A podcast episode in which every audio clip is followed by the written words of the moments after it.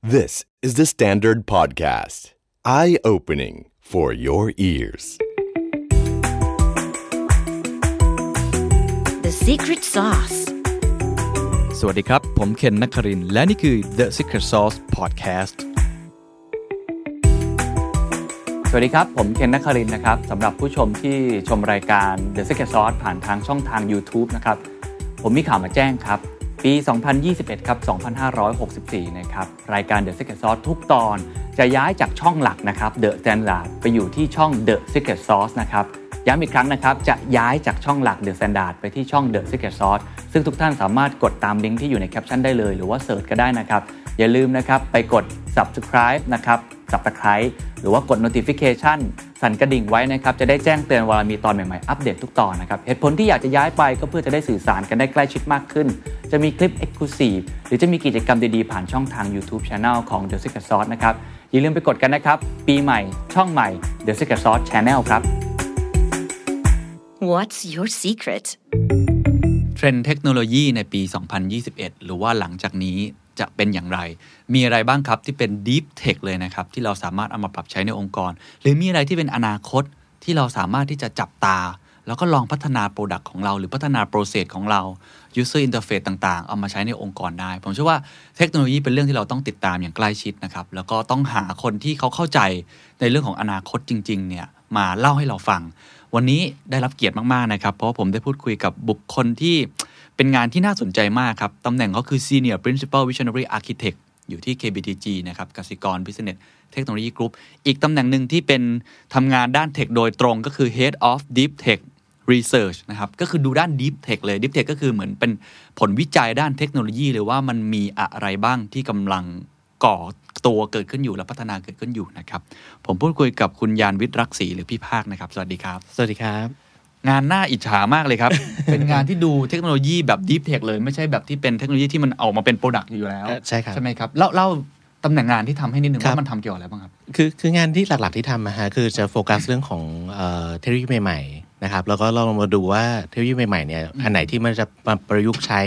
ในอนาคตกับเอ่อด้านของ financial industry ได้ เพราะ KBG เองก็คือเป็น IT arm ของเคเอ่อกสิกรแบงค์ ครับ นะครับแล้วก็เราจะโฟกัสงานในส่วนนั้น อืม แล้วก็อีกส่วนหนึ่งคือจะเราจะดูในแง่ของว่าต่อไปแล้วเนี่ยเทคโนโลยีอันไหนเนี่ยที่มันสามารถเปลี่ยนเอ่อเปลี่ยนแปลงประยุกต์ใช้กับพฤติเปลี่ยนแปลงพฤติกรรมแล้วไปประยุกต์ใช้กับคน อืม ใหม่ อืม ในลักษณะใหม่ ๆ ได้นะครับ อันนี้ก็จะเป็นลักษณะงานงานที่ ครับ ที่เราดู คือเป็นคนที่มองเห็นอนาคต จะ เป็น ว่า คนจะเอ่อจะ จับตาอนาคตเสจับมอ จับตาอนาคตมองอนาคตเสมอครับ โอ้เป็นงานที่แบบน่าสนใจมากนะครับ ครับ อ่ะก่อนที่จะไปถามว่ามันมีเทรนด์อะไรบ้างในอนาคตที่เรามองเห็น ครับ นะฮะอาจจะให้เล่านิดนึงว่าวิธีการทำงานทำยังไงอะแบบเราเราเราต้องอ่านรีเสิร์ชไหมหรือเราต้องซื้ออุปกรณ์มาทดลองเอง หรือเรา มันเหมือนในหนังไซไฟวิทยาศาสตร์เหมือนกันไหม เอ่อจะประมาณนั้นเลยก็ได้ จริงเหรอ อะคือคือที่จริงคือเราก็ก็จะเป็นลักษณะเหมือนว่าเอ่อทำรีเสิร์ชก่อนว่ามันมีเทอรี่อะไรบ้างที่ อ่ามี มีอยู่ในตลาดนะครับ แล้วก็เอ่ออาจจะต้องแบบว่าซื้ออุปกรณ์มาทดลองมาลองเล่นกันแบบว่าเอ๊ะเอ๊ะ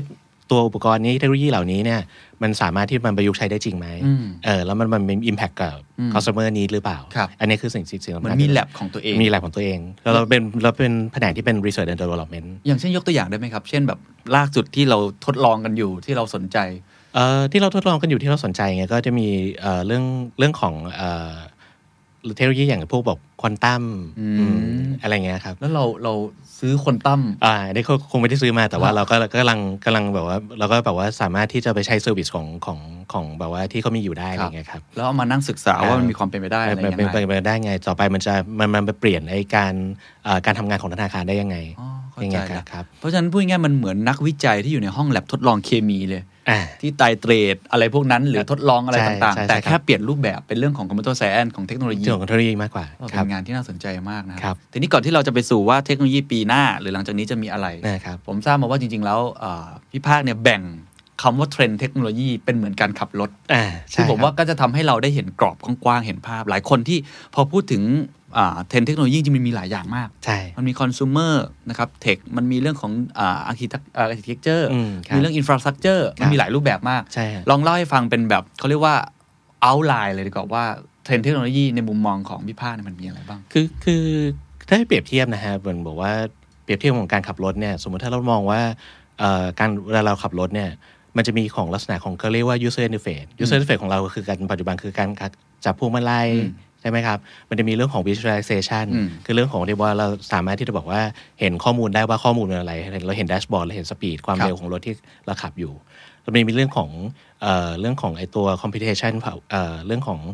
เครื่องยนต์ อืม ที่เป็นแบบว่าทำให้เครื่องไอตัวรถมันไปวิ่งได้ ครับ อันนะครับอันนั้นก็เปรียบเทียบกับเรื่องของ computation power อืม นะครับอีกส่วนหนึงก็เป็นเรื่องของ infrastructure ก็คือแบบอย่างตัวถนนเองไฟจราจรหรืออะไรต่างๆเนี่ย อืม มันก็จะเป็นภาพของเรื่องของเอ่อเรื่องของไอตัวโครงสร้างพื้นฐานที่จำเป็นต้อง support ในการที่สามารถเอาเทคโนโลยีมา adopt ใช้ได้นะครับอีกส่วนหนึงก็จะเป็นเรื่องของเรื่องของความปลอดภัย ไซเบอร์ซิเคียวริตี้ ไซเบอร์ซิเคียวริตี้ซึ่งจริงๆ ถ้าเปรียบเทียบกับรถ มันก็คือแบบแอร์แบ็กเบรกอะไรอย่างนี้ อ่า นะครับ เข้าใจละ ครับ อ่ะลองไปทีละข้อแล้วลองยกตัวอย่างเดี๋ยวเราจะได้เห็นว่า อ่าครับ สิ่งที่เราจะพูดวันนี้เราจะพูดในแองเกิลไหนบ้าง อ่า อย่าง ครับ อันแรกที่พี่ภาคพูดคือเป็น user interface ครับ อ่ะเปรียบเทียบสมมุติว่าเราเป็นคนที่สัมผัสกับพวงมาลัย อ่าใช่ สิ่งนี้เทคโนโลยีมันมีอะไรบ้างยกตัวอย่างหน่อยมาเช่น เอ่อที่จริงสมมติถ้าเปรียบเทียบปัจจุบันนะฮะอ่าถ้าเทคโนโลยีเราเราเปรียบเทียบแบบว่าพวงมาลัยปัจจุบันเนี้ยที่พวงมาลัยที่เราขนาดที่สุดคือมือถือ อ่าโอเค อ่าถูกไหมครับเอ่อตอนเนี้ยว่าว่าคอนเอ่อสิ่งที่เราทำเนี่ยเราก็ใช้ทุกอย่างบนมือถือเป็น อืม แอปเป็นอะไรต่างๆหมด อืม แต่เดี๋ยวเนี้ยถ้ามองมองมือถือมันคือจริง ๆ หลักๆ มันคืออะไรมันคือ input มันคือการเอาข้อมูลใส่แล้วก็การรีดข้อมูลออกมา อืม อ่านะครับเรารีดคอนเทนต์ออกมาเราอ่านข่าวจากมือถือเราจะอย่างเงี้ย แต่ที่ในอนาคตเนี่ยมันจะทำให้เอ่อการเข้าถึงคอนเทนต์มันเปลี่ยนไปอย่างตัวอย่างตัวอย่างเทคโนโลยีอย่างพวก AR อ่า augmented โอเค reality ที่เราคุยกันเยอะๆ AR า VR AR VR เงี้ย virtual reality เงี้ยมันจะเป็นการรับข้อมูล visualize ข้อมูลในที่ภาพที่แตกต่างกันออกไป อืม นะครับเพราะฉะนั้นเนี่ยอันนี้ก็จะเป็นสิ่งที่เข้ามาแล้วมันเปลี่ยนแปลงพฤติกรรมของลูกค้า อืม นะครับโดยเทรนด์เหล่านี้มันจะเริ่มมาได้เพราะจริงๆแล้วอะตอนนี้คอสของไอ้ตัวอุปกรณ์ต่างๆ เหล่านี้มันลดลงมาก เมื่อก่อนแบบว่ากว่าจะเราจะแตะไอ้ตัว AR VR ได้เนี่ยโหแบบว่าต้องมีเงินแบบว่าหลายหลายหมื่น อืม เดี๋ยวนี้ราคามันลดลงมามาก อืม เอ่อแล้วก็มีเรื่องของแพลตฟอร์มที่เอ่อเริ่มมาเริ่มมาสปอร์ตแล้ว ยังมีแบบอย่างของ Facebook Horizon ที่ออกมาแบบว่ามีสังคมออนไลน์ที่เป็นลักษณะที่เป็น VR เนี่ยครับ อืมอืม มันก็คือลักษณะมันเป็นโครงสร้าง อืม นะครับ อืม ที่มันออกมา อืมอันนี้คือพวงมาลัย อ่า นี่คือพวงมาลัย อ่ะแล้วก็อีกอันหนึ่งคือเรื่องของ visualization อ่า visualization อันนี้เช่นอะไรบ้างคะที่อ่ะถ้าเปรียบเทียบของรถก็คือคือหน้าปัด หน้าปัด อ่า อ่า บอกไม่ เ บอกอะไรต่าง เออ visualization เนี่ยที่จริงมันประกอบด้วยสองส่วน ครับ นะครับมันก็จะเป็นส่วนของที่อย่างที่ผมเล่าให้ฟังก็จะเป็นส่วนที่เราเห็นไกด์ทิ้งคือเบื้องหลังของมันคือความสามารถในการประมวลผลข้อมูลหรือ data analytics ๆอ๋อ อ่าเพราะว่าตัวปัจจุบันถ้าเปรียบเทียบกันเราขับรถไปปัจจุบันเนี่ยมันเราจะเห็นแค่ความเร็ว อืม รถสมัยใหม่เราจะเห็นบอกว่าเห็นว่าเอ้ยยางลมจะหมดแล้ว หรือว่าน้ำมันเอ่อหรือว่าเอ่ออะไรมีอุปกรณ์พาร์ทไหนที่มันเสียอย่างเงี้ย หรือกระทั่งว่าหลังจากนี้มันเป็น IoT เนาะเป อ่า รียบเทียบเราเปรียบเทียบเราก็จะเห็นวิธีการต่างๆ ดาวเทียมแมปนู่นนี่นั่น ใช่ใช่ใช่ครับ จะลึกกว่า มันจะลึกกว่า เพราะฉะนั้นความลึกกว่าเนี่ยมันจะมีอีกด้านหนึ่งที่เราจำเป็นต้องมีคือเรื่องของไอ้พวก artificial intelligence AI machine learning พวกเนี้ยที่มันอยู่ข้างหลัง อ่าอยู่ข้างหลัง อ่ามันแบบว่าเอ่อสมมติถ้าบอกเปรียบเทียบกับรถมันบอกอาจจะมีแบบเอ่อ machine learning ที่ทำให้รู้ว่าเอ่อแบบเอ่อรถเราเนี่ยทำงานผิดอะไรมีผิดปกติหรือเปล่า อืม อ่าเราก็แจ้งกับเลือดได้ อืม ในลักษณะนั้น อืมโอ นะ เค ครับ อ่ะนี่เราไปพวงมาลัยละ อ่า ไปเรื่องแดชบอร์ดละ เรื่อง dashboard เครื่องยนต์เหรอครับเครื่องยนต์ถ้าเปรียบเทียบ เครื่ เรื่อ อง ง ยนต์คืออะไร เครื่องยนต์คือเอ่อผมเปรียบเทียบกับลักษณะว่าความสามารถในการประมวลผลนะครับ อ่า อ่าปัจจุบันเนี่ยคือคือปัจจุบันเนี่ยถ้าเปรียบเทียบมือถือเราปัจจุบันเนี่ยเราเอ่อมีความสามารถในการประมวลผลเนี่ยมากกว่าจรวดอพอลโล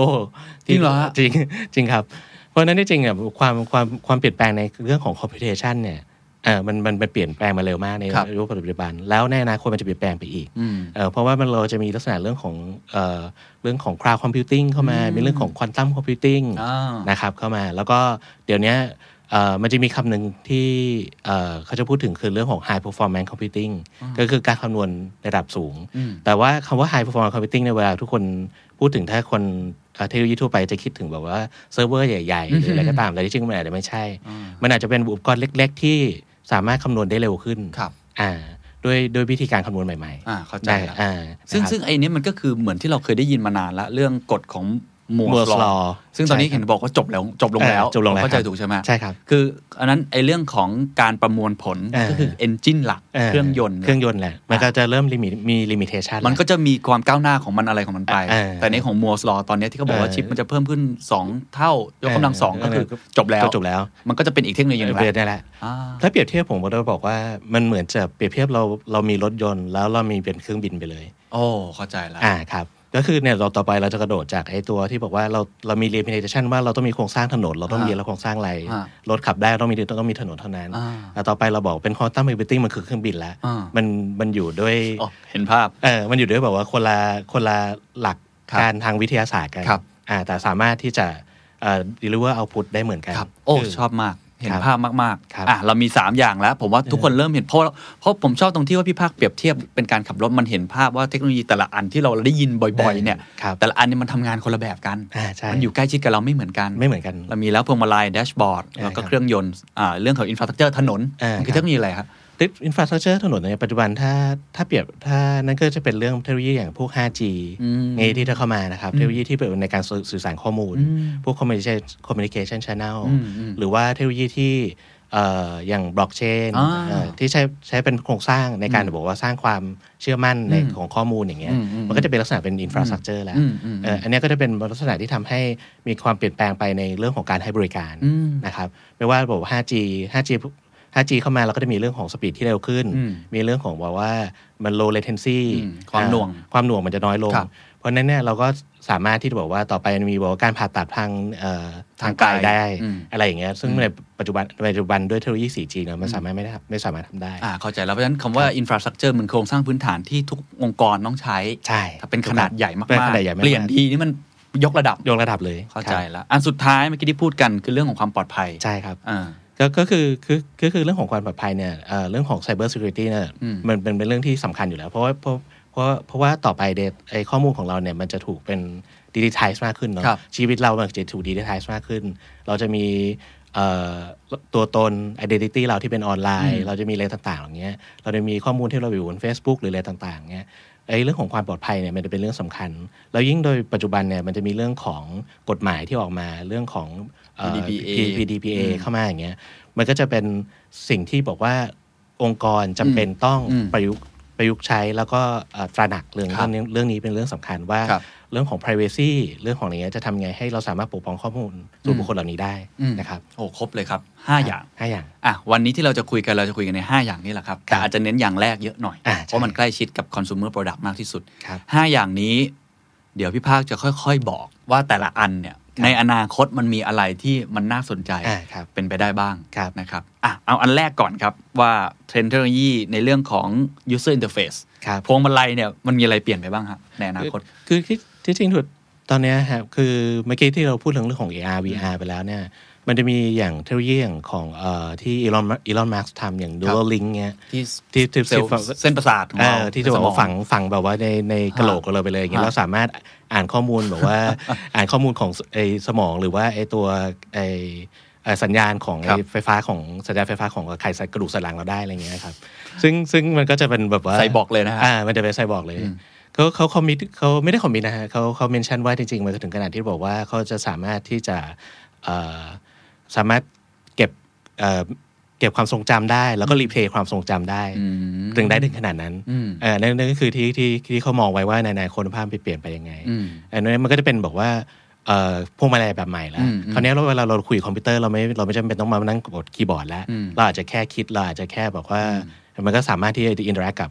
กับไอ้พวกเอ่อเอ่อบริการต่างๆ หรือสวิต ครั ช์ บ ต่างๆ ได้ทันที มันเป็นไปได้จริงเหรอฮะ เท่าที่ได้ศึกษาบ้างไหมฮะ อันนี้ เออได้ อันนี้เราเราได้ไปติดต่อกับอีลอนมัสก์เราขอศึกษา ได้บ้างยังฮะ คือที่จริงก็ดูดูแค่เหมือนดูแค่ผลพวกเอ่อรีเสิร์ชเปเปอร์ดูตามอะไรอย่างเงี้ยนะฮะ เป็นไงบ้างฮะ ที่จริงน่าสนใจครับผมว่าเป็นเทคโนโลยีที่น่าสนใจเพราะว่าเพราะว่าเพราะว่าจากปีที่แล้วมาถึงปีนี้น่ะคือมันค่อนข้างก้าวกระโดดพอสมควร อืม นะครับจากแบบว่าที่เอ่อนิวรอนลิงปีก่อนๆเนี่ยก็จะเป็นโอ้โหอุปกรณ์แบบโอ้โหใหญ่มาก แล้วก็ยังไม่มีการทดลองจริงจังเดี๋ยวนี้เขามีการทำให้มันทำให้มันเล็กลง แล้วบอกว่าความความหนาเนี่ยมันบอกว่าไม่หนาไม่เกินกะโหลกเอ่อ อืม กะโหลกของมนุษย์คนแล้วสามารถฝังเข้าไปได้ คือเขาจะเอาไอตัวเขาเรียกอะไรชิปเหรอฮะ เอ่อตัวเป็นเซนเซอร์ เป็นเซนเซอร์มา ครับ ฝังไว้ในสมอง ฝังไว้ในตรงตรง ก็ต้อง นั้น ผ่าตัดอะไร ต้องผ่าตัดแล้วฝังเข้าไปอะครับ แต่ว่าซึ่งซึ่งอันเนี้ยที่เขาทดลองมา ตอนนี้ที่ที่ที่เขาที่เขาออกมาที่มาเดโมให้ดูอะครับก็เขาก็ลองกับหมูอ่า อ๋อ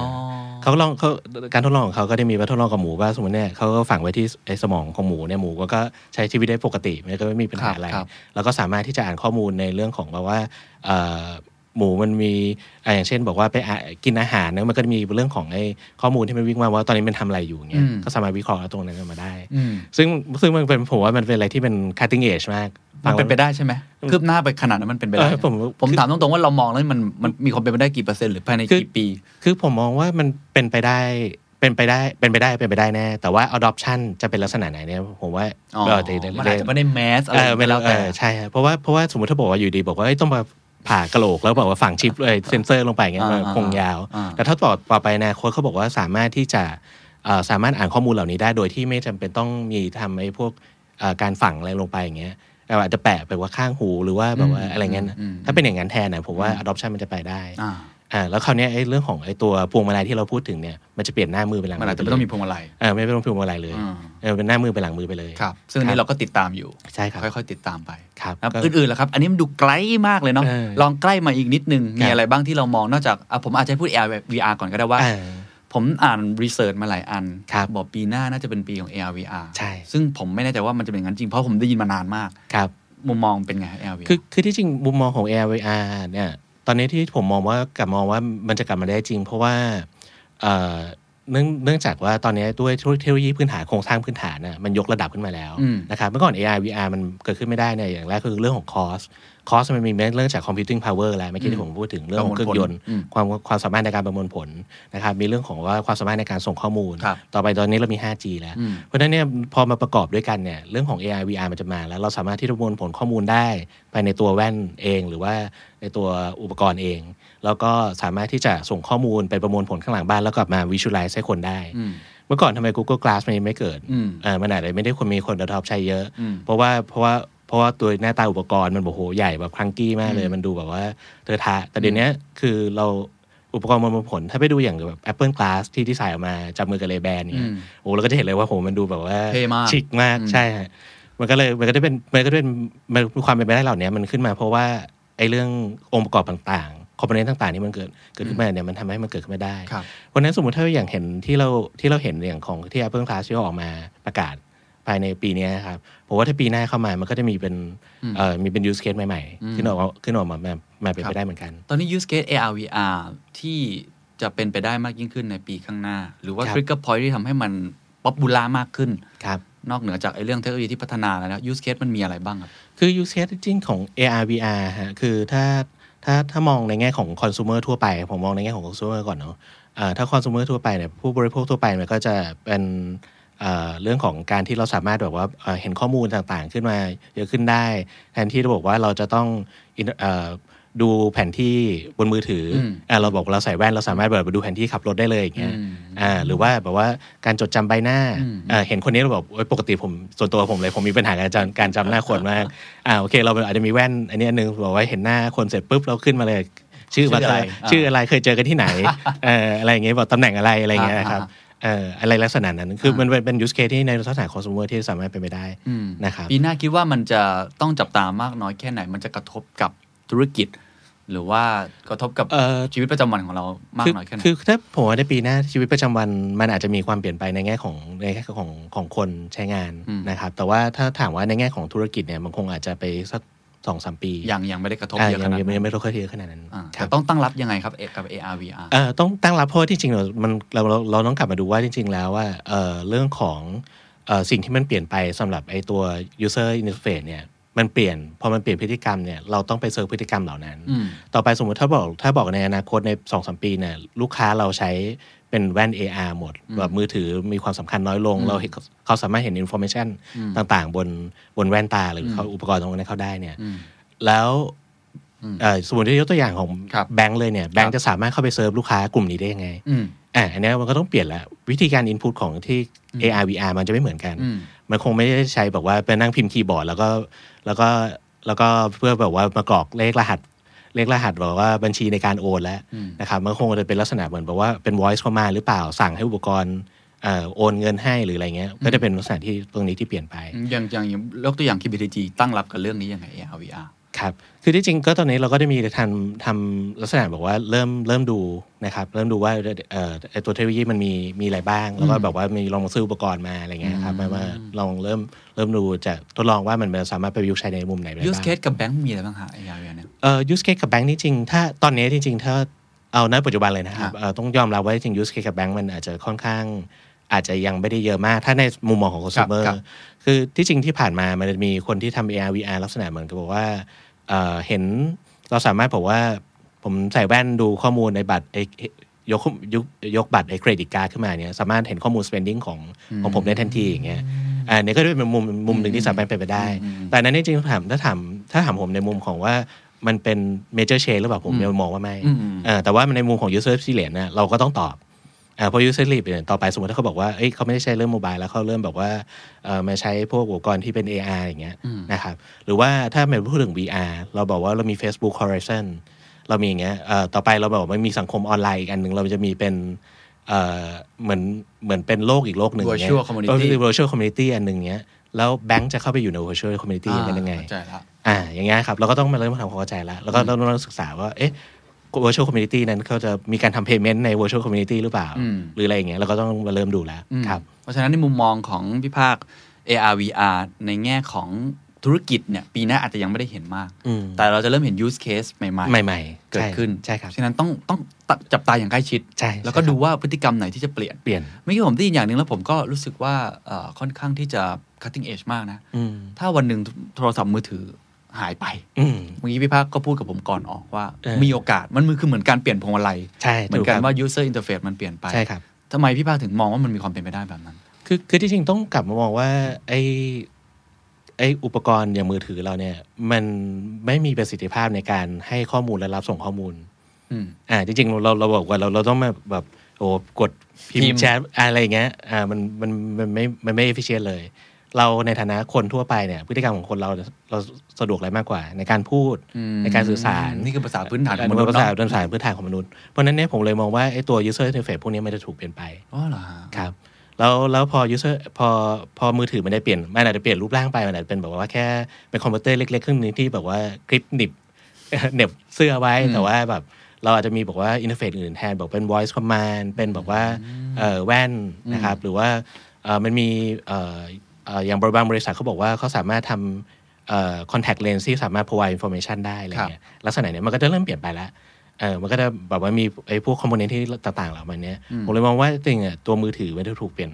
เปลี่ยนรูปร่างไป เหรอฮะ อันนี้ ครับ มองไว้ไกลแค่ไหนฮะ น่าจะห้าปีสิบปีอะไรเงี้ย จริงเหรอฮะ ครับ คือมันนั่นหมายความว่าไอ้ความเฟื่องฟูของสมาร์ทโฟ โฟ น น ตั้งแต่ iPhone เกิดขึ้นประมาณ 10 กว่าปีที่แล้ แน่ ว นะครับ อาจจะเปลี่ยนไปอีกยุคหนึ่งแล้ว เปลี่ยนยุคนึงแล้ว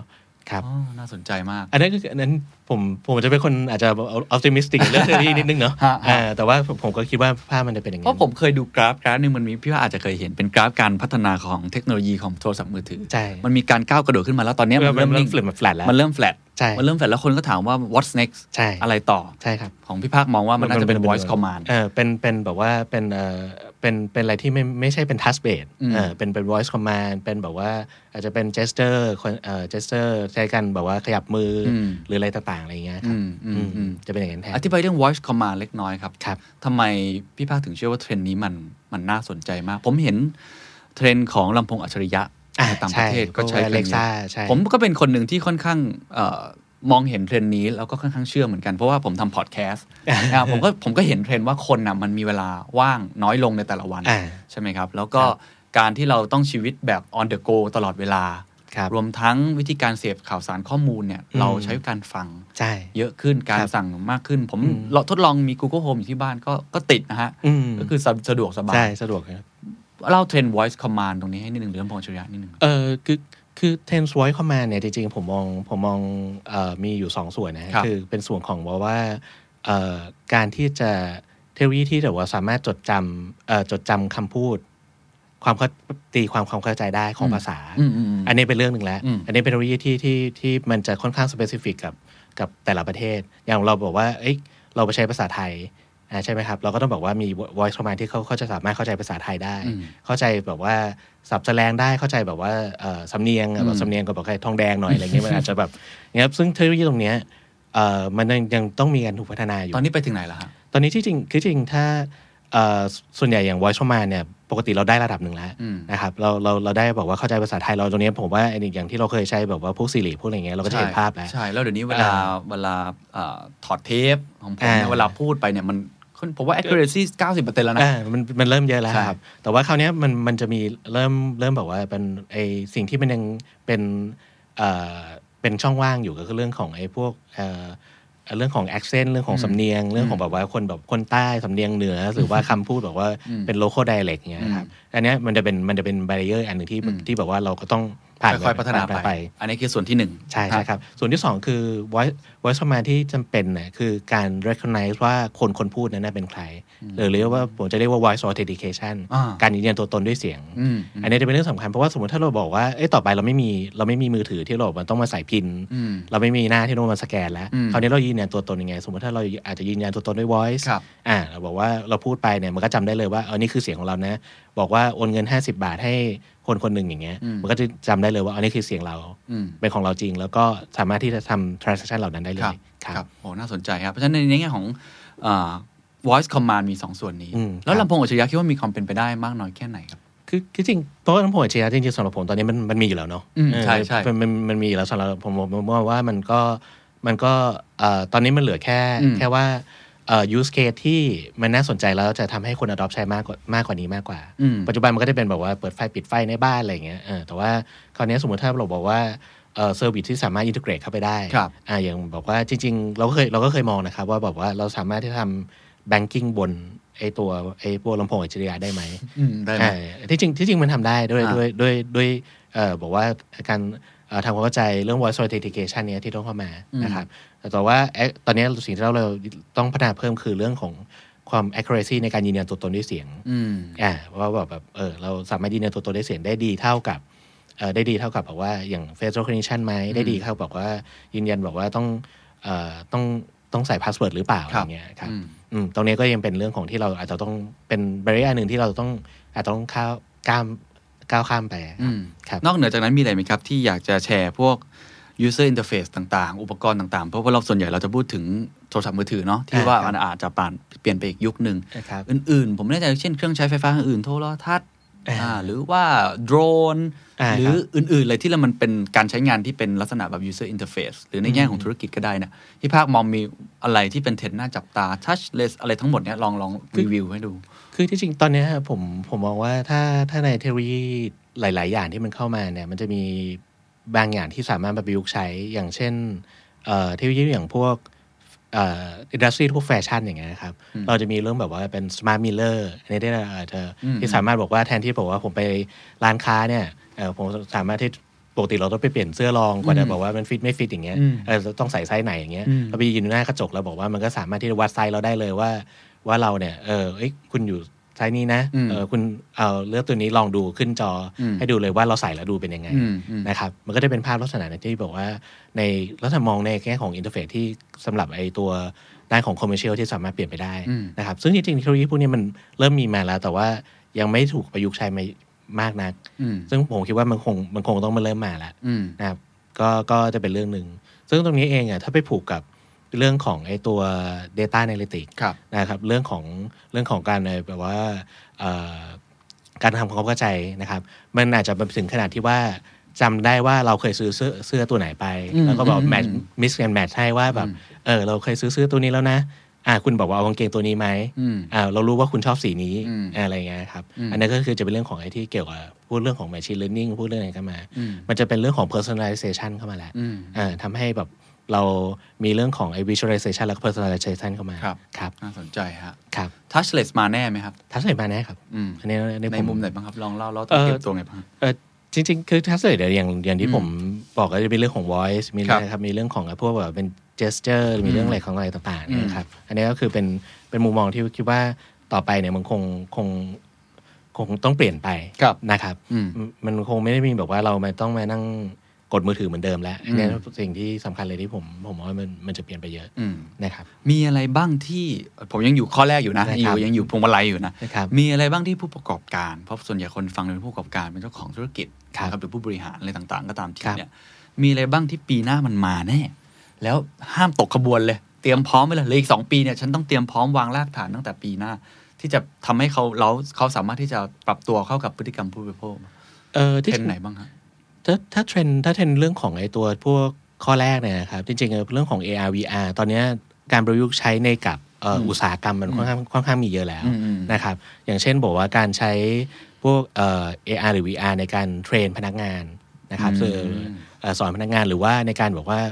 เอ่อในการสมมติสอนพนักงานในการซ่อมเครื่องจักรอย่างเงี้ยเราบอกว่าเราสวมแว่นเสร็จปุ๊บเราเห็นเครื่องจักรเราสามารถบอกเลยว่าเอ้ยคุณต้องถอดพาร์ทชิ้นไหนออก ชิ้นไหนที่เสียแล้วคุณต้องเปลี่ยนเข้าไปไอ้พวกนี้มันมันมีเริ่มมาแล้วแต่ว่าเอ่อตอนเนี้ยเอ่อการประยุกต์ใช้มันยังยังน้อยอยู่ ใช่ ซึ่งซึ่งซึ่งเนี้ยซึ่งตรงเนี้ยผมว่าถ้าถ้าในผู้ประกอบการที่เป็นอุตสาหกรรมหรืออันเนี้ยมันมันมันเริ่มมาประยุกต์ใช้ได้แล้ว อืม นะครับแล้วก็มันจะสามารถช่วยในลดของการเอ่อความผิดพลาดในการทำงานหรืออะไรต่างๆ ได้เยอะ อันนี้ก็เป็นส่วนหนึ่งที่ที่คิดว่ามันน่าจะมาภายในที่มันมันควรจะมีแล้วแหละเออมันควรจะมานะนะตั้งแต่วันนี้แล้วเริ่มใช้เข้ามาแล้วด้วยซ้ ครับครับ ำอ่าครับ เพราะฉะนั้นต้องต้องติดตามเรื่อง AR VR ว่าจะเอามาใช้กับธุรกิจเราได้ยัง ใช่ ไง ใช่ใช่ครับ อ่า ครับ ซึ่งอันเนี้ยผมผมแชร์ให้ฟังผมเคยไปงานเสวนาของเออถ้าผมจำไม่ผิดน่าจะ Red Cross นะฮะ ประมาณนี้คือเขาก็มีในแง่ของสื่อ ครับ มีเดียอย่างเงี้ยเขาอยากจะทำให้คน recognize ถึงปัญหาผู้ลี้ภัย อืม แต่เราเนี่ยไปไม่ถึงไง พื้นที่ตรงนั้น อืม เวลาผู้ลี้ภัยล่องเรือมา ใช่ เรือยางมัน ใช่ เป็นยังไง ใช่ใช่ครับ เขาก็เอาแอนเอาแว่น VR เนี่ยมาให้เราลองสวม เออ แล้วก็เราลองดูว่าเขา ครับ รู้สึกยังไงในสถานการณ์แบบนั้น ใช่ แล้ว ใช่ เป็น ครับ เหมือนเกมอะครับเป็นเกม เออ ฟิกชันให้เราเดินไปตรงนู้นตรงนั้น เออ ผมว่ามันก็ช่วยทำให้เราเหมือนเข้าใจมากขึ้น หรือในแง่ของการฝึกนักข่าวให้สามารถทำงานในข่าวในช่วงภัยพิบัติ า หรือ ใช่ค ระเบิด อ่า เขาก็ให้เราลองสวมว่าเราจะตัดสินใจยัง เออยั ไง งไง จะถ่ายรูปตรงนี้ไหมหรือจะหนี ใช่ใช่ครับถูกครับ อันนี้ผมว่าก็เป็นจุดเริ่มต้นที่ที่น่าสนใจ ใช่ครับ เพราะอย่างสมมติถ้าบอกว่าเอ่ออย่างเช่นเอ่อ customer service สมมติถ้าบอกว่าใส่เราไปอยู่ใส่แว่น VR เราบอกเราเห็นมี customer เดินขึ้นมามา complain บ่นเงี้ยเราจะ react กับเขายังไง อ่าอ่า อ่าอย่างเงี้ยมันก็จะเป็น มันก็เป็นการ training มันเป็น ได้ การ training ได้อย่างหนึ่ง อ่า ครับ อันนี้น่าสนใจฮะแล้วผม ครับ เห็นพวกอสังหาริมทรัพย์หลายที่ก็ใช้อ่าใช่ใช่ ใช่ไหมครับ ใช่ หรือว่าในแง่ของโรงงานอุตสาหกรรมอะไรเนี่ยเขาก็เริ่มใช้เรื่องนี้มากขึ้น ใช่ครับ ฉะนั้น VR AR ต้องลองเอามาดูว่ามันจะ อ่า เป็นประโยชน์กับธุรกิจเรายังไง ใช่ครับ อ่าทีนี้เราลองดูในเรื่องของพวงมาลัยไปแล้ว อืม ไปอีกเรื่องหนึ่งครับ เรื่องแดชบอร์ดข้อมูล อืม ต่าง ครับ ๆ องค์กรต้องเตรียมพร้อมยังไงมีเทรนด์อะไรที่คิดว่า โอ้โหตกกระบวนไม่ได้เลย A อ่า AI เนาะ Machine เอ่อ Learning นี่ หรือว่าอื่นๆต่างๆเหล่านี้ลองลองเล่าให้ฟังว่าปีหน้าจะเกิดอะไรขึ้นบ้างครับ คือคือตอนนี้เอ่อคือตอนนี้ AI machine learning ตอนนี้มันมาแล้ว อืม นะครับตอนนี้ผมว่ามันมันมาถึงมันมาถึงระดับหนึ่งแล้วเอ่อองค์กรหลาย ๆ องค์กรเริ่มมารับใช้แล้วเอ่อคือสมมติถ้าใครณวันนี้ถ้ายังไม่มีใครเริ่มมาดูเรื่องของ data analytics ไม่มีเรื่องของ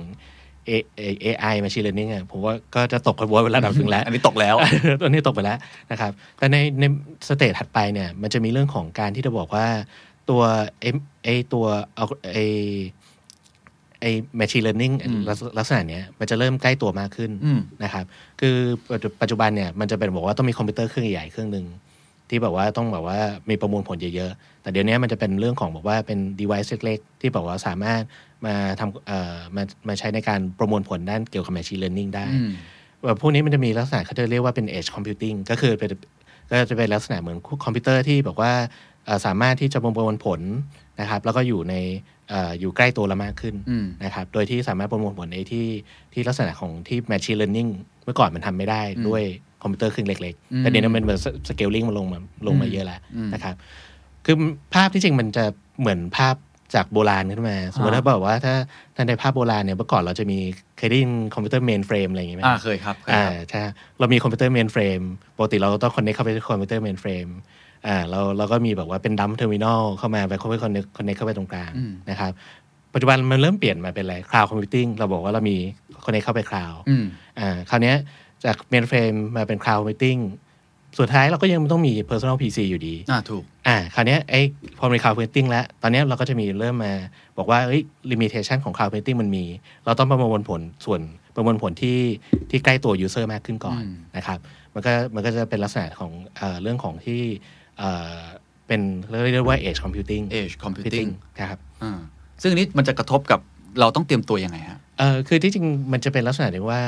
เออเราต้องมาดูใน use case ในการประยุกต์ใช้อะครับเออคือคือมันจะมันจะกลับคล้ายๆ ภาพเดิมว่าเมื่ออย่างเมื่อก่อนเนี่ยปกติเราจะมีการประมวลผลอยู่ตรงกลาง คราวนี้เราก็ต้องแบบว่าการประมวลผลมันเริ่มย้ายออกมาอยู่ตรงปลายทางแล้วเออนะครับเราก็ต้องมาดู use case ว่าจะมี use case ไหนบ้างที่จำเป็นต้องใช้ลักษณะพวกนี้ อย่างเช่นเอ่อสมมติถ้าอย่างของธนาคารเนี่ยเราก็มอง อ่าใช่ครับ เอ่อเราก็มองในแง่ของ smart branch นะครับ Smart Branch โอเค อ่า อืม แทนที่จะบอกว่าเราเราจะต้องมีคนที่มาบอกว่ามา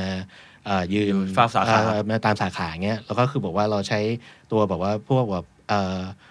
face recognition เป็นพวกบอกว่าอะไรต่างๆเนี่ยเป็นแล้วก็ทำการประมวลผลต่างๆเนี่ย อืม โดย edge computing แล้วก็ส่งข้อมูลเข้าไปที่ตรงกลางได้ เออ นะ แล้ คว รับ ผมจะเข้าถึง Edge Computing นี้ยังไงฮะมัน เออ มันขายกันเป็นอยู่ตามพันทิปอะไรกันไหมฮะ เอ่อจริงจริง ๆ พวกนี้มันก็คือสามารถซื้อได้ออนไลน์นะครับ จริงๆนะ อ๋อ จริงๆมันจริงๆพวกนี้มันก็สามารถมันก็สามารถซื้อได้แหละ อ่า นะครับแต่ว่ามันมันมันจะเหมือนบอกว่ามันจะกลับมามุมมองผมว่ามันจะกลับมาเหมือนว่าเรามาซื้อเดสก์ท็อปมาเอาเดสก์ท็อปมาทำอะไร อืม อ่าเราซื้อ personal PC มา personal PC ทำอะไร อืม ครับมันมันจะแบบก็มันภาพมันจะรีพีทไปตรงนี้ไปเรื่อย เพราะฉะนั้นสิ่งที่เอ่อทุกท่านต้องทำก่อนคือหา business solution ของตัวเอง ใช่ ว่าเราอยากจะแก้ปัญหา ๆกาอะไรถูกครับ เอ่ออย่างอย่างแบงค์ KBDG ไอ้เรื่องนี้ใช้อะไรบ้างครับ เอ่อตอนนี้ที่เรามองก็จะมีเรื่องของไอ้ตัว smart bar เนยนะคครั รั บบ ครับก็ก็ที่คิดว่ามันน่าจะจะเป็นเทรนด์ที่ได้พอเป็นไปได้ อืม นะครับเพราะที่เราก็ไปดูตัวอย่างของของต่างประเทศมาเราไปดูอย่างของที่จีนไปดู อ๋อ ของ เขา ที่ ทำแล้ว อ่าเขามีเริ่มทำแล้ว ครับ นะครับ แล้วก็เราคิดว่ามันก็น่าจะเป็นอะไรเทรนด์ที่เทรนด์ที่มันน่าจะไป สาขาอย่างอนาคตของธนาคารมันจะเปลี่ยนไปยังไงฮะถ้าใช้อันนี้มันจะเป็นยังไง มันคือที่จริงก็อาจจะมีคือคือในความรู้สึกของผม อันนี้ในความรู้สึกส่วน ครั ตับวแล้วกันเนาะคือคือเอ่อสาขายังจำเป็นต้องมีคนไหม ผมว่าจำเป็นต้องมีแต่ว่ามันจะเป็นจำนวนคนที่ลดลง อืม คือยังไงผมยังรู้สึกว่าเทคโนโลยีกับ human touch เนี่ยมันมันต่างกัน อืม คือ human touch เป็นเรื่องสำคัญ ครับ อ่าเพราะฉะนั้นเลยไงเราต้องมีคนที่บอกว่าเอ่อมาบริการลูกค้าอยู่ดีอย่างเงี้ อื ย ม แต่ว่าเอ่อการเปลี่ยนแปลงไปในการที่จะเข้าเอ่อใช้บริการมันก็จะบอกว่าสะดวกมากขึ้นเราเข้าไปแล้วก็แบบว่าไม่ต้องยืนยันตัวตนเยอะเราไม่ต้องแบบว่าพกบุ๊กแบงค์เราไม่ต้องเอ่อมีการแบบยื่นบัตรประชาชนอย่างเงี้ย อืม พวกนี้ไม่ได้เปลี่ยนไปหมดเออเราจะเราจะสามารถจดจำลูกค้าได้ตั้งแต่ว่าก้าวแรกที่เขาเดินมาในสาขา ซึ่งอันนี้จะเกิดขึ้นไม่ได้ถ้าเราไม่ได้ใช้ Edge Computing ซึ่งนี้จะจะเอ่อจะเกิดขึ้นได้ง่ายกว่าผมว่าเชื่อว่าง่ายกว่าแล้วกันครับ อืม เพราะว่าจริงๆ ปัจจุบันเนี่ยสมมติถ้าเราบอกว่าเรามีสมาร์ทบรานี้เยอะๆเนี่ อืมยแล้วเราส่วนไปส่งไปประมวลผลตรงกลาง กลางหมดเลย เออมันก็อาจจะมันอาจจะมันรับรับไอการประมวลผลไม่ไหว ครับ คราวนี้เราตรงดึงกันมันจะดึงการประมวลผลไปอยู่ตรงที่ตรงที่บรานแล้ว อ่า ซึ่งจริงๆมันก็คือภาพเดิมที่เคยเกิดขึ้นในอดีต เรามีเมนเฟรมมาเราบอกว่า อ่า ทุก อ่า ทุกบรานต้องต่อเข้าไปในเมนเฟรมต่อไปเราบอกว่าบรานเอ้ยเรามีเซิร์ฟเวอร์ของประจำบรานนะ อืม ภาพมันเหมือนเดิม อืม แต่มันแค่แค่เปลี่ยนเปลี่ยนเทคโนโลยีเข้ามาเฉยๆอะ อืมโอเคครับ อย่างตอนนี้ AI machine learning มันพัฒนาไปถึงตรงไหนแล้วครับ แล้วมันจะมันจะข้ามขั้นไปอีก ในปีข้างหน้า 2 ปีข้างหน้ามันจะทำอะไรได้เพิ่มมากขึ้นนะ คือคือจริงๆ ตอนนี้ผมเอ่อ AI machine learning ผมว่าตอนนี้มันมันเข้าเข้ามาสู่เลยผมว่าสามารถที่จะทำความเข้าใจเอ่อความเข้าใจแบบพฤติกรรมของคน ครับ ได้ดีมากแล้ว อืม นะครับ หรือว่า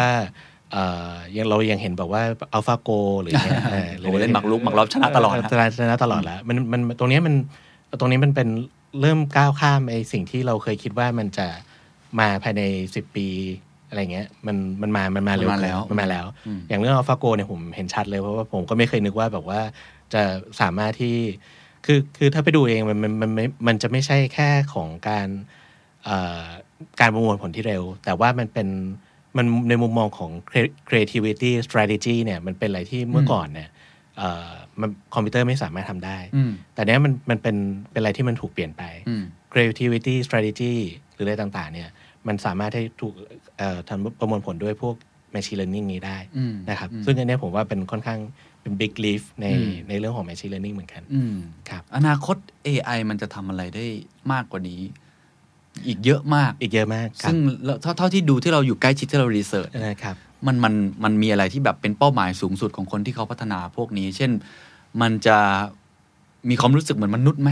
มันจะสามารถ สมมติว่าอยู่ที่โรงแรม อืม เรา อืม เราไปเนี่ยผมผมเห็นพวกโรงแรมที่ในจีนบางอันเนี่ย ครับ ในบาร์เนี่ยมันเป็นหุ่นยนต์ AI เออ มาต้อนรับเราเลย เออ ความรู้สึกเรามันแบบ มันไม่ใช่ AI มันร้องไห้ไม่ได้ มันไม่เข้าใจเราใช่ไหม ออเออ แต่ตอนเนี้ยผมเข้าใจว่าเขามีการพัฒนา AI ให้ ครั มัน บ ไปถึงในจุดนั้นให้ได้ ครับ เท่าที่ติดตามดูเปเปอร์ต่างๆเขามันไปถึงตรงไหนละฮะ คือคือที่จริงผมว่าตรงตรงที่ทำการทำความเข้าใจกับเอ่อเรื่องของอิโมชันหรือเรื่องอะไรอย่างเงี้ยที่จริงผมผมว่ามันมันมีเริ่มมาระดับหนึงแล้ว อืม มันก็มีค่อนข้าง ค่อนข้างเยอะแล้ว อืม แต่สิ่งที่ผมว่ามันก้าวถัดไปมันคือเป็นเรื่องของการเอ่อ prediction หรือการคาดล่วงหน้าในอนาคตมากกว่าเอออันเนี้ยอันเนี้ยสิ่งที่สิ่งที่ผมว่าแบบว่าตัวพวก AI หรือว่าพวกเอ่อ machine learning ที่มันมันมันจะไปต่ออ อืม เพราะตอนนี้เรื่องของการการ prediction เนี่ยมันยังอาอาจจะยังไม่ได้ accurate มาก อ่า อืมนะครับ มันสามารถเดาได้เลยว่า ดว ข้างหน้า ด เรา ว จะทำอะไร ว่ ยังไง ควรไปได้ควรทำอะไรบ้างอะไรเงี้ย อย่างในในของ banking industry ใช้เรื่องนี้เยอะมากไหมครับ KBDG มองเรื่องนี้ยังไงฮะ เออจริง ๆ KBG เราเรารับใช้เรื่องของ M- เอ่อ AI machine learning เยอะในหลายด้าน ครับ นะครับทั้งในด้านของที่บอกว่าการเซิร์ฟลูกค้าเราทำความเข้าใจกับลูกค้ามากขึ้น การเปลี่ยนบอกว่าเรื่องของไอ้ตัว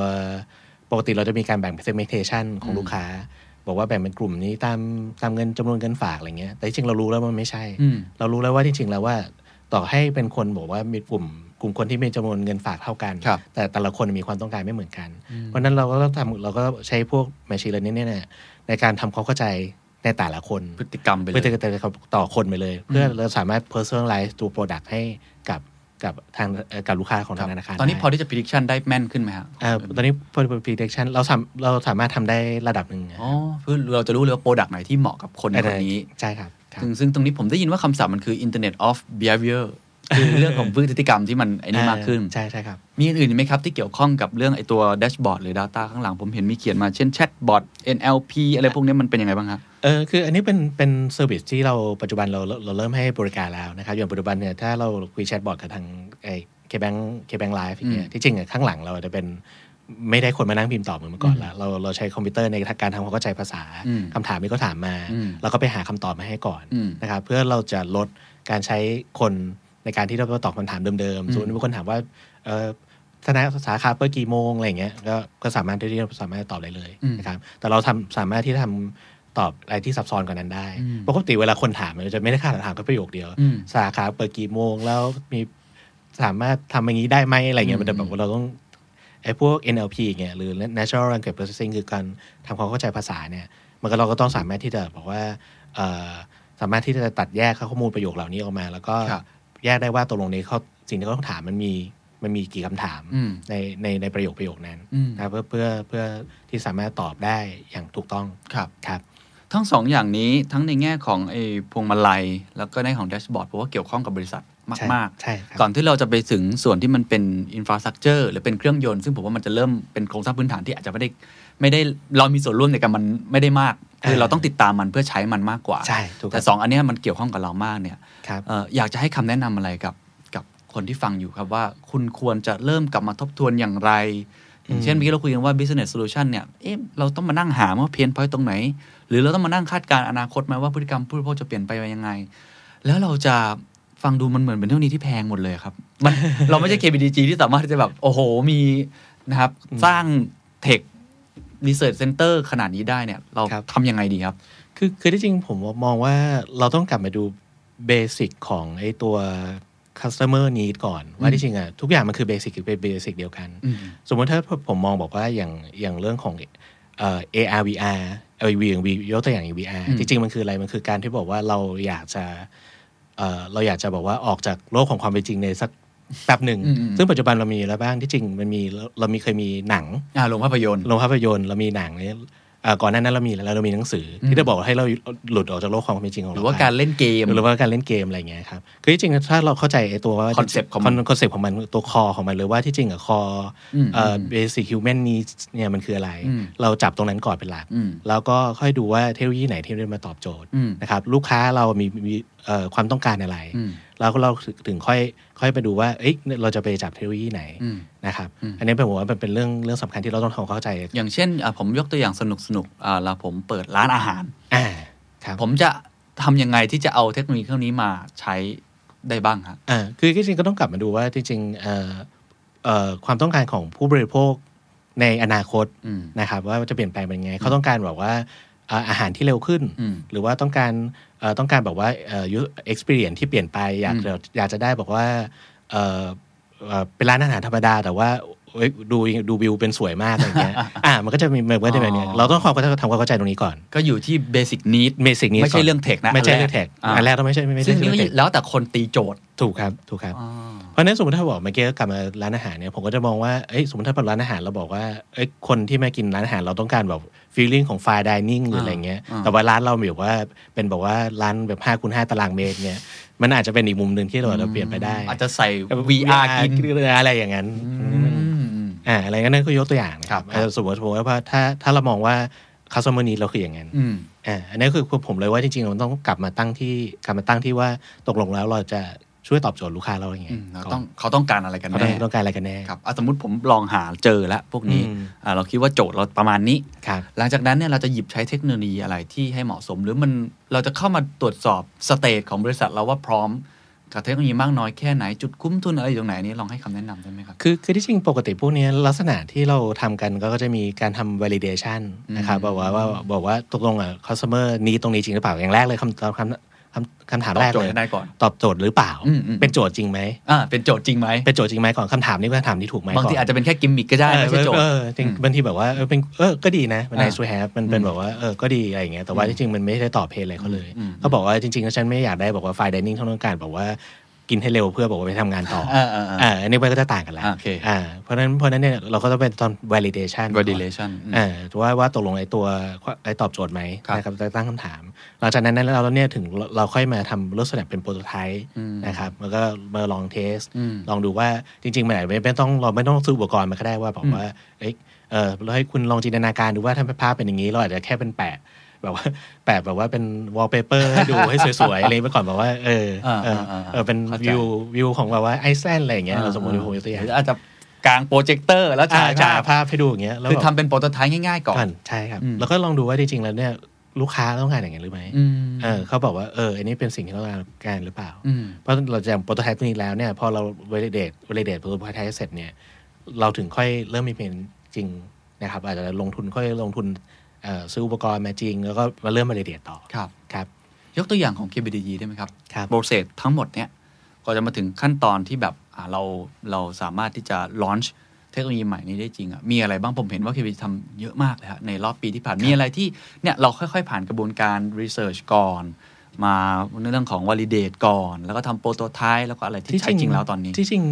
แทบจะทุกโปรเจกต์เราท อืม ำเราทำอย่างนี้ก่อนเลย อย่างเอ่อตอนนี้ที่เรามีอย่างคุณทองนะค ครั รั บบ ที่ที่เป็นเบนเทลันยิก อืม นะครับที่ช่วยในการบอกว่า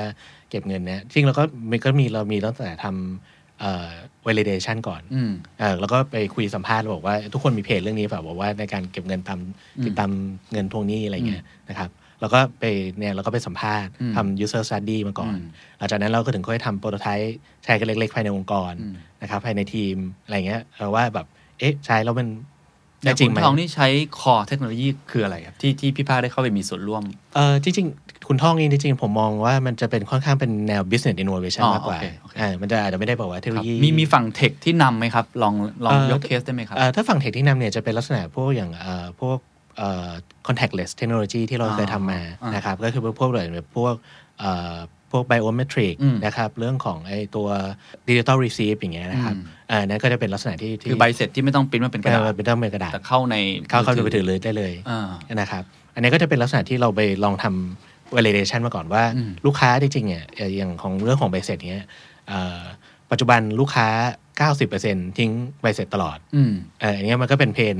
มันก็เพนเพนของลูกค้าด้วย ใช่ เพนของร้านค้าด้วยว่าต้อง ใช่ พิมพ์ในตัวกระดาษ สิ่งแวดล้อมด้วย สิ่งแวดล้อมด้วยหลาย ๆ อย่างนะครับแล้วเราก็มาลองโปรโตไทป์โปรโตไทป์เราก็เป็นกล่องกระดาษธรรมดาเลยเราบอกว่าเราก็มีจอให้กดแล้วบอกว่าสมมติได้มี QR code อย่างเงี้ยเอ่อสแกนมาแล้วได้เห็นใบเสร็จมาเนี่ยคุณคุณจะว่าไง อืม ตอนแรกที่จริงเราลองเออตอนแรกผมผมก็จะในทีมก็จะเทคโนโลยีจ๋ามาก เรามองว่าเฮ้ยจริงๆอะโทรศัพท์เนี่ยมันเป็นมันเป็นมันมีเทคโนโลยี NFC แล้วนะ แบบว่าเอาแตะเอาได้ไหม อืม แทนที่จะบอกว่าต้องสแกนเอาอะ อ่าๆ เอาแตะเอาแล้วได้ใบเสร็จขึ้นมาได้เลย อ่าๆ ซึ่งโดยเทคโนโลยีมันสปอร์ตอยู่แล้ว ครับ แต่พอปรากฏไปทำ user study มาไม่มีใครรู้จัก NFC เลย อ๋อ เอออะไรอย่างเงี้ยฮะก็คือเราเราก็ไม่ได้เสียเวลาไปทำไอ้ตัว เข้าใจแล้ว เอ่อโปรโตไทป์ไปเรื่องของ NFC คือบางครั้งเทคโนโลยีที่มันแอดวานซ์มาก แต่มันยังไม่ได้เท่าทันกับพฤติกรรมที่ยังตามไม่ทัน ใช่ครับ เราก็ต้องลดระดับลงมา เราก็เลยเราก็เลยเอ๊ะทำไมเราถึงเป็นสแกนด้วย QR code เพราะว่าปัจจุบันเนี่ยเราเราก็เอ่อชินกับการสแกนสแกน QR code นะครับมันก็ได้เป็นภาพนั้น อืม อันนี้ก็จะเป็นภาพที่บอกว่าเออเราลองเอาเอาเอามามาประยุกต์ใช้ ครับ ตรงเนี้ย ค ค รั รั บบ อ่าเราคุยกัน 2 ส่วนแล้ว ทีนี้ ครับ อีก 3 ส่วนเนี่ยผมว่าอาจจะเป็นลักษณะเห็นภาพรวมแล้วกัน เพราะเรา อ่า คงไม่ ครับ ได้ลงดีฟมาก ครับ เราต้องจับตาอะไรบ้างฮะอ่าไม่ว่าจะเป็นเรื่องของไอตัวเครื่องยนต์เนาะ อ่าครับ ไม่ว่าจะเป็นเรื่องของอินฟราสตรักเจอร์ทั้งหมดเนี่ยหรือว่าตัวไอ้ไซเบอร์ซิเคียวริตี้เนี่ยสามส่วนหลังๆเนี่ยผมว่ามันมีคำศัพท์ใหม่ ๆ เกิดขึ้นตลอดเวลา ครับ บางคนบล็อกเชนยังไม่ค่อยเข้าใจแล้ว มันมีอนาคตของมันอีกแล้ว อืม คลาวด์คอมพิวติ้งบางคนยังงง ๆ อยู่เลย มัน เออ มันเป็นควอนตัมแล้ว เออครับ อะไรแบบเนี้ยลองลองอธิบายว่าสิ่งที่เราควรจะจับตาเป็นพิเศษ แล้วก็อาจจะพิจารณาที่จะใช้บริการมันอย่างไรมันมีเป็นอิมแพคกับชีวิตของเรากับธุรกิจของเรายังไงครับสามส่วนนี้ ครับ คือคือที่จริงถ้าถ้าผมกลับมาเรื่องเบสิกก่อนเลยว่าที่จริงอะตัวตัว business เนี่ยสิ่งที่สำคัญเนี่ยตอนนี้ผมมองว่าเอ่ออย่างแรกเลย business ต้อง digitize ก่อน อืม อ่านี่เป็นเรื่องแรกเนาะ อืม ปัจจุบันเรายัง ยังยังใช้เป็นกระดาษยัง ครับ ยัง ครับ อยู่ อันเนี้ยสมมติถ้าพอเราดีดิทายมาแล้วเนี่ยสิ่งที่สำคัญตามมาอย่างแรกเลยอะผมมองเรื่องของความปลอดภัยของข้อมูลก่อน โอ้อันนี้มาก่อน อ่าอันนี้ที่จริงผมผมมองว่าอันนี้มันมาก่อนเพราะว่าเราเพราะว่าเราเปลี่ยนจากกระดาษที่บอกว่าเอาเก็บในห้องเก็บในเซฟเก็บรายได้ มีประตูล็อกมีอะไรอย่างงี้ใช่ไหมครับแต่พอวันนี้เป็นโลกดิจิตอลแล้วเนี่ย มันจะเปลี่ยนไม่ได้เปลี่ยนแล้ว อืม เอ่อใครแต่แอบมาเอาข้อมูลเราไปเราก็บอกเราไม่รู้เพราะฉะนั้นจริงๆเนี่ยในเรื่องของพอเราเริ่มดิจิทัลใช้ตัวอินโฟมชันต่างๆ ข้อมูลต่างๆเนี่ยเรื่องของความปลอดภัยมันต้องมาแล้ว อืม มันเหมือนสมัยแรกว่า คนที่ขับไอ้พวกแบบพวกรถแข่งอะครับ อืม พวก F1 หรือพวกอะไรอย่างเงี้ยเอ่อสมัยแรก ๆ เลยอะเขาไม่สามารถเหยียบความเร็วได้เยอะ อืม สิ่งที่เขากลัวเลยคือเขาไม่สามารถเบรกได้ อืมอืม เออเพราะฉะนั้นจริงจริงๆแล้ว secret เอ่อพวกเรื่อง security cyber security เนี่ยมันไม่ใช่ มันไม่ใช่เรื่องที่บอกว่าเป็น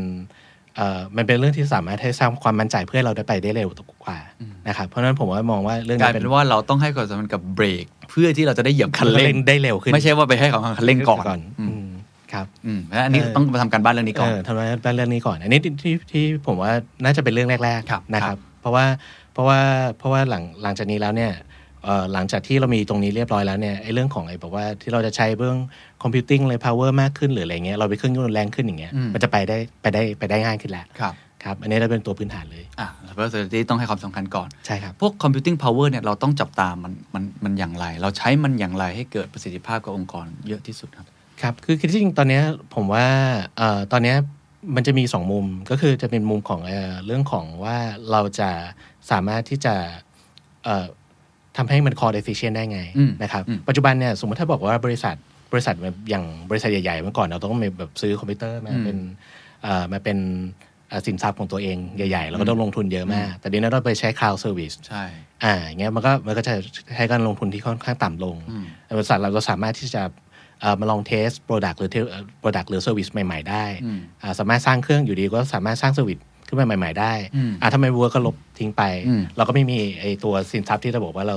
เสียเสียไปตรงเนี้ย อืม ตรงเนี้ยมันจะเป็นเรื่องทำให้มันมันคอร์ดเอฟเฟกตีฟแล้วสามารถที่จะทดลองไอ้พวกเรื่องของเซอร์วิสต่างๆในอนาคตได้เร็วขึ้น อืม นะครับอันนี้ก็จะเป็นมุมหนึ่ง อีกมุมหนึ่งก็คือว่าจริง ๆ แล้วอ่ะไอ้ตัว committing power ที่เข้าเข้ามาเนี่ย มันจะมีเอ่อบางอย่างที่ปัจจุบันเรายังไม่สามารถคำนวณได้เอ่อเราก็ต้องเริ่มมาเริ่มคิดแล้วว่า เอ้ยเราควรจะไปใช้เอ่อเทคโนโลยีใหม่ ๆ มากขึ้นอย่างพวกแบบ cloud computing มี GPU อืม มีเรื่องของพวก high performance computing หรือว่า อืม จนไปถึงเรื่องของควอนตัมอย่างเงี้ อื ย มอืม อ่ะอันนั้นก็จะเริ่มเข้ามาแล้ว อืม นะครับมันก็จะเป็นลักษณะที่เทรนด์มันจะเรื่อยๆไป ส่วนส่วนใหญ่ไอ้ที่บริษัทหรือว่าอุตสาหกรรมที่ต้องการการประมวลผลแรงๆ เครื่องยนต์ซุปเปอร์เทอร์โบแบบนั้นคือคือประมาณไหนฮะ มันก็จะเป็นปกติก็จะเป็นพวกแบบว่าบริษัทเอ่อเอ่ออย่าง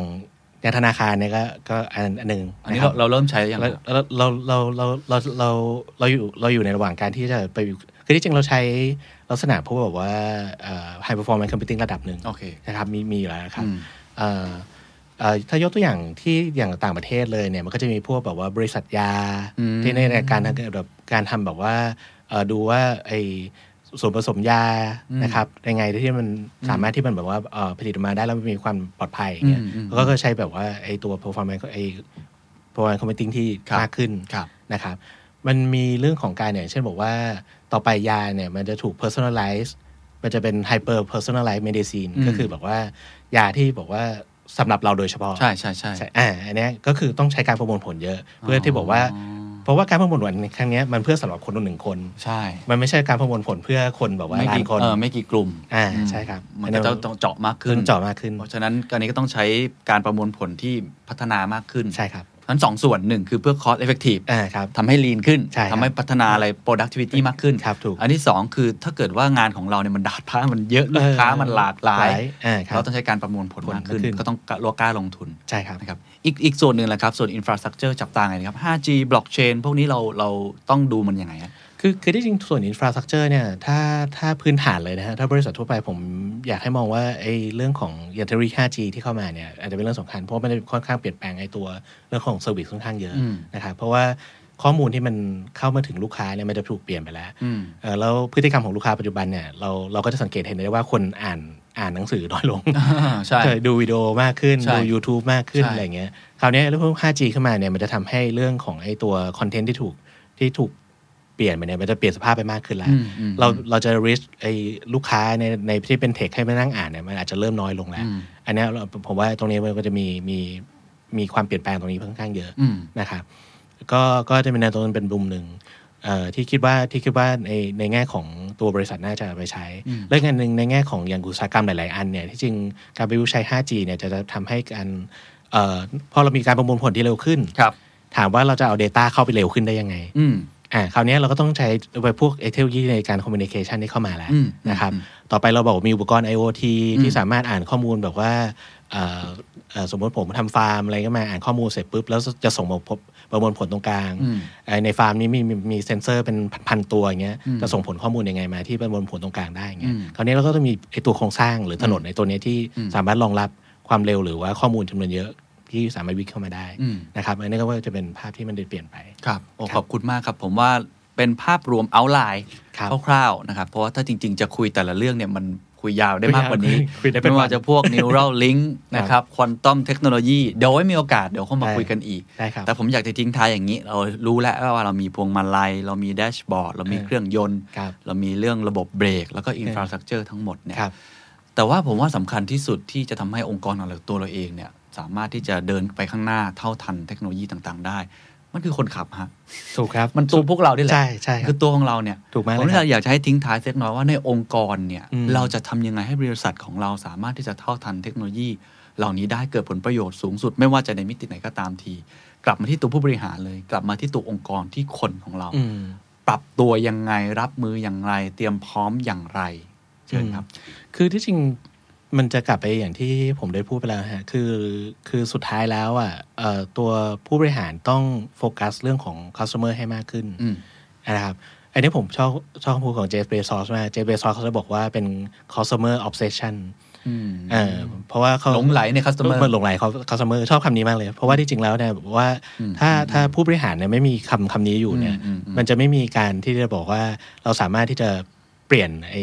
เอ่อเปลี่ยนแปลงไอเอ่อพุทเอ่อเซอร์วิสของเราได้เลย ครับ นะครับทำไมทำไมอเมซอน25 ปีที่ผ่านมาเนี่ยบอกว่าโอ้โหสามารถแบบว่ามีเซอร์วิสต่างๆเหล่านี้ได้เนี่ยเพราะด้วยคำพูดคำนี้เลย customer ใช่ obsession ใช่ครับ คำที่ดีมาก เพราะที่จริงเขาเขาเขามีคำหนึ่งที่แตกต่าง คือเขาไม่ได้สนใจคอมเพลเตอร์เขาบอกว่าคอมเพลเตอร์ไม่ไม่ได้สิ่งสำคัญสำหรับเขา อืม สิ่งสำคัญของเขาคือลูกค้าของเขา อืม อันเนี้ยผมว่าที่จริงคือกลับมาคือคือคือมันจะเป็นเรื่องเนี้ยพอเราเข้าใจพอเราโฟกัสเรื่องนี้เป็นหลักแล้วเนี่ย อืม มันจะทำให้เราสามารถที่เข้าใจความต้องการลูกค้ากลับเป็ อื น ม เรื่องของความเข้าใจลูกค้ามากขึ้น เราต้องมีทีมงานที่จะบอกว่าไปทำความเข้าใจลูกค้า อืม เอ่อทีมซึ่งในหลายหลาย ๆ องค์กรจะเรียกว่า innovation team หรืออะไรก็ตามแต่จริงๆมันเป็นพื้นฐานของทีมทีมนี้มันคืออ ม เข้าใจลูกค้าให้ได้ว่าเขาต้องการอะไร อืม นะครับอันนี้คือสิ่งสำคัญ อืม หลังจากนั้นเราถึงเราค่อยมาดูว่าไอ้ตัวเทคโนโลยีอะไรที่จะตอบโจทย์ อืม อืมนะครับก็นี่คือในองค์กรเนี่ยคือเราต้องมีคนที่ obsess กับ customer อะอันนี้ก่อนเลย ครับ เออว่าแบบเฮ้ยเนี่ยคุณต้องเอ่อชีวิตต้องเปลี่ยนไปไงเราแทนที่จะบอกว่าเอ่อเมื่อก่อนเรา